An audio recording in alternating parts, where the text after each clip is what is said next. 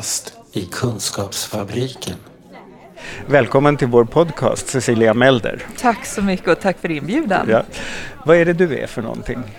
Jag är religionspsykolog med ett speciellt fokus på existentiell hälsa. Mm. Och jag jobbar på Uppsala universitet och Teologiska högskolan. Mm. Med undervisning och forskning. Ja, just det. Mm. Och det här var, nu kände jag att det här var en agenda för en podcast som heter Kafferast i Kunskapsfabriken som kanske kräver många kafferaster eh, med så mycket lärdom. Nej, det vet jag inte, men mycket nyfikenhet. Ja, vad roligt. Mm. Eh, och då, vad är existentiell hälsa? Alltså det man har upptäckt på senare år, eller rättare sagt det vi har vetat i tusen år, lite beroende på hur man ser, det är ju att de här grundläggande frågorna som meningen i livet och hopp inför framtiden är viktiga, jätteviktiga för hur vi mår. Eh, fysiskt, psykiskt och i våra sociala nära relationer, men inte minst psykiskt. Och det här har man ju då mer och mer systematiskt börjat upptäcka hur otroligt grundläggande den dimensionen är.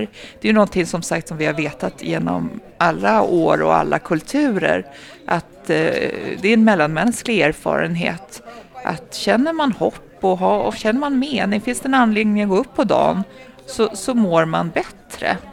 Men saknar man det så, ja, varför ska man då gå upp? Eller varför ska man då följa läkarens råd? Eller varför ska man då ta de här hälsosamma valen? Och det där har vi då börjat liksom systematiskt studera internationellt, men nu också på senare år i Sverige. Och då är det kanske ingen slump att det här kunskapsområdet som ni definierar som existentiell hälsa liksom vuxit fram, inte ur medicinen enbart utan också ur det religionspsykologiska mm. eller mm. så? Ja, egentligen så växte det från början fram ifrån det epidemiologiska utifrån folkhälsoperspektivet när man började göra stora studier, alltså så här, stora befolkningsstudier och så liksom, börjar man ju intressera sig för det här med social eh, kapital och hur mycket det betyder om man deltar i konstaktiviteter eller föreningar och så. Och så hade man lagt in frågor som handlar om religiöst engagemang, om man deltog i någon typ av religiös aktivitet. Och då såg man att de som gjorde det hade betydligt mycket högre eh, grad av självskattad hälsa men också diagnostiserad hälsa. Och då börjar man ju liksom fundera på varför, varför det? Hur kommer det sig att de som går till moskén eller till kyrkan har lägre blodtryck än de som inte gör det. Och så tänkte man först ja men de där religiösa människorna, de är säkert så här renlevnadsmänniskor. De röker inte, de dricker inte, de är liksom ute och motionerar och liksom Bara gör goda saker. Och ja, precis. Men så även då när man hade räknat bort alla de här faktorerna så kom man fram till att det fortfarande var en stor skillnad. Eh, så då börjar man ju forska vidare på det här. Okej, var det det här deltagandet i sociala engagemang? Och det visar sig att ja, det är viktigt med sociala, eh, eh, det sociala engagemanget, men det var någonting mer. Det var liksom bättre att vara medlem i, då, till exempel en kyrklig kontext än att vara medlem i vad ska vi ta? En schackklubb eller fotbollsförening? Ja, precis. Mm. Och så börjar man titta och då, så från början så handlar den här forskningen väldigt mycket om vad man gjorde. Alltså, går du i kyrkan, går du i moskén, eh, ber du, den typen av frågor. Men så såg man att nej, men det var inte riktigt bara det som man behövde studera, utan man behövde studera eh, mer i detalj. Vad är det det gör för människan? Och det är där vi är idag. Så på vilket sätt kan det här vara en resurs för människan? Och det var ju då som som man från religionsvetenskapen blev liksom inkopplad kan man säga. För att förstå vad det var som gjorde att de som då deltog i de här aktiviteterna mådde så mycket bättre så behövde man nyansera vad, vad är det som finns i det här. Och då finns det ju inom religionsvetenskapen, jämte många andra vetenskaper ska vi säga, men en stor kulturkompetens och en kompetens i just vad de här meningsskapande systemen kan vara för någonting och inte minst vad de kan göra för någonting, till exempel utifrån ett religionspsykologiskt perspektiv. Så att eh, internationellt så är det inte så att det nödvändigtvis ligger inom det religionspsykologiska Nej, perspektivet. Mm. Utan där ligger lika mycket inom medicinen, eller till och med kanske ännu mer inom medicinen och Är kanske det folkvetenskap. typiskt svenskt att det inte ligger inom medicinen? Det skulle jag nog säga. Ja. Det skulle man säga. För att Det säger något om vårt system för medicin och vård och Ja. sånt. Ja. Jo, i och med att vi har en ganska stark dikotomi mellan det kroppsliga och det psykiska Mm. I, i en svensk kontext och dessutom då ska man blanda in ingredienser som meningen i livet och sådär, då blir det ännu mer eh, märkligt så då får man lägga det på någon ytterligare institution. Då, då drar Socialstyrelsen, backar dem lite då. Jag säger så här, "Ja, nej men vi försöker hitta det som är kostnadseffektivt, förstår du. Ja, precis. Och, och det är roligt, alltså rent backa formligt. Jag frågade en politiker i samband med att eh, man present- pratade om just självmordsprevention. Så frågade jag i vilken utsträckning man lyfter in frågor som meningen i livet och hopp inför framtiden i den typen av, av interventioner. Varpå personen faktiskt fysiskt backade och sa Åh, religion kan vi inte prata om i Sverige. Eh, och jag bara, ja, men jag pratar, det är inte religion. Jag frågar om meningen i livet och hopp inför framtiden. Det är inte nödvändigtvis religion. Det är grundläggande existentiella frågor som vi har som människor. Kafferast i Kunskapsfabriken. Samtidigt som mycket av den här forskningen började växa fram internationellt, när man gjorde de här befolkningsstudierna och började undra vad var det här för någonting, så insåg ju WHO att vi behöver hitta ett instrument för att inkludera den här existentiella dimensionen på ett mer utförligt sätt. Och i och med att WHO är ett, ett internationellt organ så var det någonting man ville göra i en vid kontext. Så då tog man fram i 18 länder gjorde man en jättestor pilotundersökning för att se vilka faktorer är det som är särskilt centrala för hälsorelaterad livskvalitet. Så kom man fram till att det var åtta aspekter som var särskilt centrala för att den här existentiella hälsan skulle vara hög eller låg och därmed också att den hälsorelaterade livskvaliteten var hög eller låg.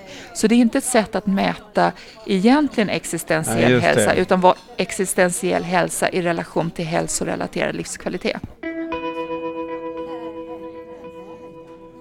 Är det aspekter som gör att man är bättre rustad när det är svårt? Ja, alltså eh, jag skulle säga resiliens pratar vi ju om många gånger. Det här Och att det man, har, betyder- alltså att man har någon form av motståndskraft. Just det. Eh, och, och till exempel har du en god fysik så kan du ha större motståndskraft mot att drabbas av infektioner till exempel. Och man kan då säga som likhet att har du en, en, en, grund och, en grundläggande känsla av att livet är meningsfullt även om det inte känns meningsfullt varje dag. Grundläggande känsla av att ja, men det finns hopp jag, eller jag kan känna mening. Det kanske inte är mening med mig hela stora livet, men idag kanske det är meningen att du och jag sitter här. Eh, så har du större motståndskraft när livet drabbar. Så skulle jag säga.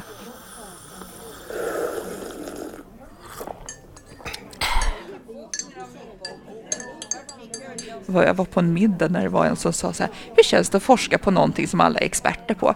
Och först så blev jag liksom lite så här, Men det är helt sant, är det inte det? så, men sen blev jag ganska glad. Ja. Ja. men det är precis så det är. Det är bara det att i det här systemet av vetenskap så har vi kunnat systematisera det. Och då kan vi också strategiskt jobba med det på ett Men annat jag sätt. tänker också att just för att det är ett ämne som alla i princip är experter Mm. på, så är det, är det det som gör att vi har glömt bort att tänka på att det är kvaliteter. Det kan I mycket väl vara så. till exempel, Mm. att man tänker jo, men det där är ju common sense, eller Ja. sunt förnuft och då behöver vi inte hålla på med det. Nej. Eller då är det kanske precis det vi borde hålla på med. Ja, och, eller det kanske var så här att när man utvecklade vården, när man gjorde, la grunden för sjuksköterskeutbildningen till exempel, så var det en självklarhet att de här värdena ingick. Så kan det ha varit ja. Det, det. det var liksom, det byggde på, oberoende om, jag menar det första sjukhuset för psykisk ohälsa var ju muslimskt. Och då var det ju en muslimsk värdegrund som fanns med, med mänsklig respekt och alla de här stora grundläggande värdena.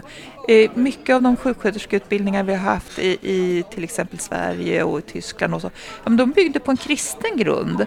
Och då är det de värderingarna, så det har funnits med. Ah, ja. Men i och med att vi har sekulariserats i världen, och det kan jag ju utveckla sen vad det kan tänkas vara, så har ju mycket av det, förs- den här självklarheten har försvunnit. Och vi har ju också i vår del av världen haft fokus på vad det är som är fel. Mm. Ehm, och inte så mycket på vad det är som är, borde vara bra. Nej, precis. Utan det, vi, alltså, ett sår som har läkt och inte är infekterat, det är rätt. Ja, Men, men en hopplöshet eller, eh, eller en hoppfullhet vi- är inte ett mål. nej, Nej, just det. Mm. just det. Nu tar vi de åtta. Aspekt nummer ett. Hopp och optimism. För att vi människor, vi är ju i vår biologi funtade för att överleva. Vi är programmerade för att leva. Just det. Eh, och i det här så finns det ju också det här att hoppet, att leva. Eh, så att det är ju på något vis att hitta den här livskraften. Att leva en stund, en dag framåt. Så att hitta den, och då vet vi också att det händer massa saker rent biologiskt i kroppen i och med att vi är inställda på framtid. Och framtiden kan vara om två minuter eller om tre år eller tio år eller vad det. Men, men liksom hela vår biologi är inriktad på framtid eh, i det här överlevnandet. Vad kommer? Ja, och då händer massa positiva saker i kroppen. Man öppnar hoppfönstret brukar vi ibland prata Ja, om. det. Det är just den här känslan av hopp. Oberoende av vad tidsrymden är så, Just så är det. det känslan av längtan inför något som kan komma. Hoppet om något som Ja, kan komma. hoppet är ju faktiskt en beskrivning av nuläget. Ja, precis. Lite paradoxalt. Exakt. Ja. Hoppet behöver ju aldrig, inte alltid slå in. Utan det Nej. är återigen där funktionen. Vad gör det för dig? Jo, men Idag. det gör Ja, just det. att du vill leva en stund till. Aspekt nummer två. Harmoni och inre frid. Och det har ju uppmärksammats mycket nu med jag menar, allt ifrån mindfulness till yoga. Och det är ju det här att man kan känna att någonstans i tillvaron så kan jag bara få vara den jag är. Eh, att man bara kan få slappna av och känna, här är jag tillräcklig. Mm. Jag behöver inte vara störst, bäst, vackrast, men här får jag vara precis den jag är. Och det får vara okej. Det här att, att kunna känna att nej, men här är jag skyddad. Här är Ja, jag det. trygg. Här, Harmoni och trygghet. Ja, just det är liksom inre frid. Att ja, men här, här är mitt jag. Och, och liksom gärna i, i sammanhang med andra, men, men just här är jag trygg. Jag menar, jag kan släppa ut magen och jag kan sitta och pösa och jag kan liksom ja, peta med näsan till och med om jag skulle Ja, känna för det. ja. Och det skulle inte påverka någonting. Aspekt nummer tre. Helhet och integration. Då handlar det dels om i vilken utsträckning man, man upplever att man fysiskt, psykiskt och existentiellt går ihop. Och att man är, hänger ihop liksom som människa. Och det är ju någonting som många gånger blir i obalans när man blir drabbad av sjukdom. Eller man blir äldre till exempel. Helt plötsligt orkar man inte det som man orkade förut. Eller man har inte det liksom skarpa huvudet som man en gång hade. Eller man helt plötsligt så, så hänger inte kroppen med liksom. Eh, och att det då också skapar min egen identitet med existentiella värden. Att, att mycket av, av min självbild, vad som är mål och mening i mitt liv, kanske handlar mycket om min fysiska kapacitet och kunna vara liksom handyman eller... Eller för all eller del min yrkesidentitet ja, precis. som ju drabbar många som Just- går i pension. Just det, precis. Och då blir det en obalans mellan de här delarna. Eh, sen är det också att det ska vara harmoni eller balans då mellan tanke, känsla, handling. Alltså det du tänker, det du känner och det du gör ska gå ihop. Jag tänker på läraryrket där man många gånger kanske upplever att ja, men jag vet vad jag ska göra. Mm. Jag vet vad jag kan göra och vad jag vill göra, men jag kan inte göra det för att det är så mycket, eller det, behovet är så stort. Jag räcker inte till. Den här känslan av otillräcklighet. Eh, och den gör att man går sönder lite varje gång. Så varje gång du är tvungen att genomföra det så bryter du sönder lite av den här känslan av existentiell helhet. Just det. Jag gör inte vad jag vill göra och vad jag kan göra. Jag har liksom en, en otillräcklighetskänsla. Och den tror jag tyvärr att vi har på många områden i vårt samhälle. Eh, det, räcker, man behöver inte ta yrkeslivet, man kan ta familjerelationer, man kan ta vänrelationer och, och så. Att, Sen har vi tre stycken dimensioner som handlar mer om det som vi kanske traditionellt har relaterat till religiositet. Men WHO är väldigt, väldigt tydliga med att är du religiös så kan resursen vara utifrån en religion. Men den kan lika gärna vara utifrån en politik eller en ideologi eller du kanske tror på vetenskapen eller vad. Men det är någonting Aspekt nummer fyra. Andlig kontakt. Och det är att man känner att man ingår i ett större sammanhang. För att vi i Sverige är ju väldigt, väldigt individualistiska så det här är ju en dimension som, som vi kanske inte automatiskt känner så jättemycket. Men just det här att man kan säga att ja men vi, jag brukar lyfta om fram sjuksköterskestudenterna när de gick ut och sa inte under 24 000.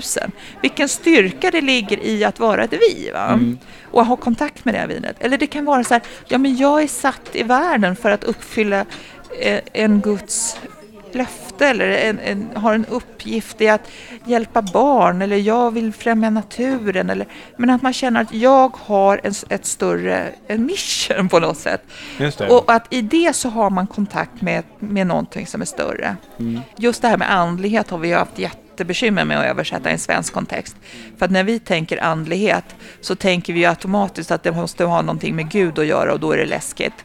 Eh, Medan i, om vi tänker en, en, en amerik engelsk, amerikansk kontext så kan man ju säga the spirit. The spirit of football till exempel, eller the spirit of nature. Och the spirit är ju andlig, så att det, det är en vidare be bemärkelse än andlig i en svensk kontext. Aspekt nummer fem.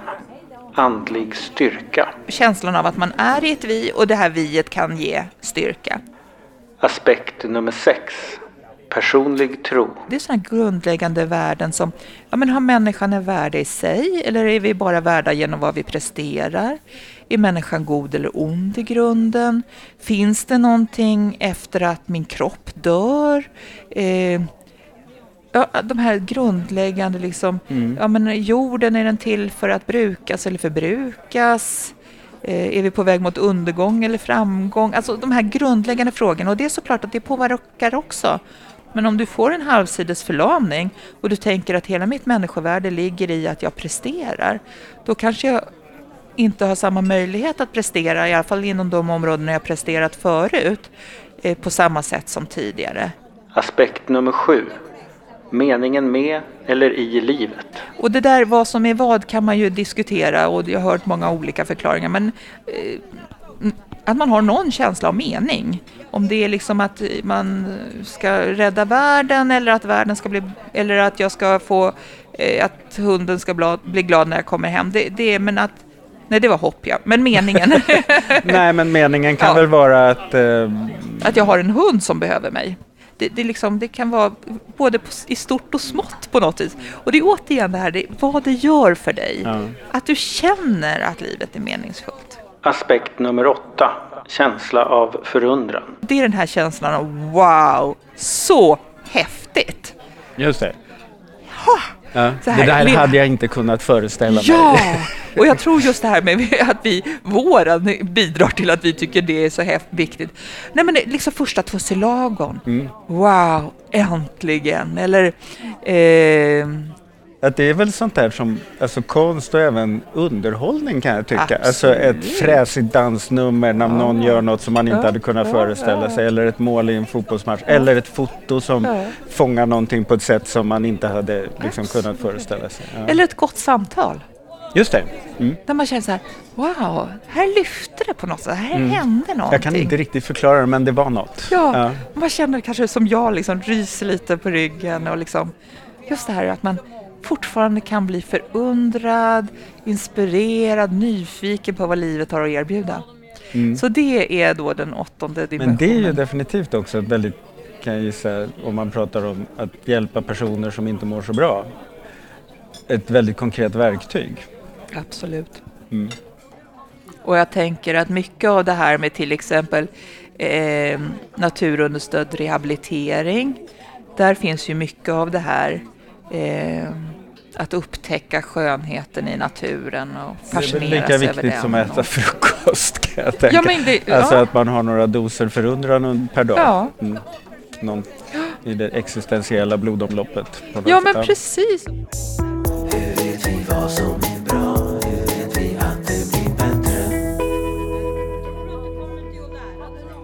Efter min avhandling, så just när jag tänkte det att ja, men vi kan jobba med de här, aktivt med de här eh, aspekterna, då har jag utvecklat hälsointerventioner Ah, ja. för att eh, just systematiskt arbeta med att stärka hälsorelaterad livskvalitet genom att Utifrån. stärka existentiell hälsa det. utifrån de De här här aspekterna. Ur den existentiella hälsans verktygslåda. Samtalskort. Vad vi har gjort då, jag tillsammans med Vuxenskolan i Västerås och Lena Bergqvist som har varit eldsjälen, utvecklar samtalskort som bygger på de här åtta aspekterna.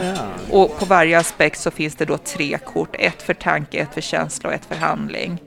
Smart. Så att man kan ju använda det, just att det är samtalskort, så är det liksom ingen fast manual Nej. som man måste följa. Och, och det, vi rekommenderar väl att man gärna går en, en gruppintroduktion i hur man använder dem.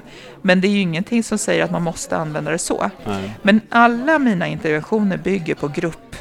För att eh, den, den livskompetensen som vi behöver få tillgång till, den kräver att vi delar med varandra. Ja, just det. Alla de här är ju, de handlar ju ofta om djupt personliga saker. Mm. Men, vad ska man säga, dess mylla Mm. är ju inte i interaktion med andra Just det. i väldigt stor utsträckning. Precis. Ja. Och man kan få lyssna på andra och tänka, jaha, du tänker så. Ja, ja, jag tänker inte riktigt så. Jag tänker lite så. Ofta är det lättare liksom att hitta sina egna tankar när man talar med varandra och, och vänder och vrider. Mm. Så vi hade en grupp och det var en som definierade sig som buddhist och det var någon som definierade sig som från humanist då med Humanetiska förbundet, någon eh, syrian-syrian, det var någon som var från eh, ja, det som nu heter Equmeniakyrkan, det var någon som var aktiv i Svenska kyrkan, det var flera som inte var aktiva i Svenska kyrkan men ändå var. Så det var liksom en, en eh, blandning då och någon ateist. Ja, men så här. Och, och det som var så spännande var att efter de här åtta veckorna då blev liksom buddhisten blev mer buddhistisk och syrian-syrian blev mer Jaha. syrian-syrian. Så alla liksom kunde hämta mer kraft utifrån den egna grund man hade. Man hade liksom på Det var inte vis... så att man liksom föstes ihop till ett grott i mitten, utan tvärtom. Absolut inte! Mm. Och då hade man ju hjälpt varandra. Mm. Så att, att personen från humanisterna hade ju samtalat med buddhisten så att humanisten blev mer humanist och, och Ja, buddhisten blev mer buddhist.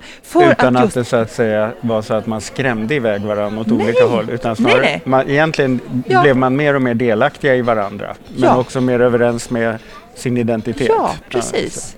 Så, så det är ju det som händer när vi kommer samman och pratar på, på ett eh, prestigelöst sätt. Så det är det som våra de här interventionerna bygger på. med de här korten. Ja. Var de där korten att få tag på? Ja, alltså Vuxenskolan i Västerås. Det är de där- det, där där kan man man- bara ja. beställa det. Ja. Då ska vi lägga ut en länk till dem. ja, men gör så. Jag var på någon konferens här om veckan där SKL har lagt ner mycket kraft och möda på att liksom mäta massa aspekter av psykiatrins, psykiatrivården. Mm. Och då mäter man ju massa saker som man gör i psykiatrin. Mm. Väldigt lite, väldigt, väldigt lite om vad människor går därifrån med för Ja. känslor eller upplevelser. Ja. Möjligen nöjd eller inte nöjd, Ja. men väldigt lite om det här. Och, och, men när jag sa det, för de frågade så här, vad har ni, hur tänker Mm. ni från brukarorganisationerna kring det här? Och så här, jo, men det, det är nog bra att ni mäter massa saker, men för oss är ju det här helt ointressant. Eh, för att det vi är intresserade av är vad, vi, vad som händer med oss Mm. efter att vi har varit hos er också. Vi, det är också viktigt vad som händer när vi är där för all del. Men, men den, det allra viktigaste är vad det här leder till. Ja. Och inget av det här berättar något om det. Nej. Och det höll alla med om att Mm. det är ju självklart att det är så att om vi har en vård som gör att människor känner ökat hopp när de går därifrån så kommer det gynna hälsan. Mm. Ja. Det är alla överens om. Mm. Men ingen mäter Nej. det. Och det vore väldigt roligt om man även på liksom politisk nivå på något vis börjar uppmärksamma de här frågorna och legitimera dem.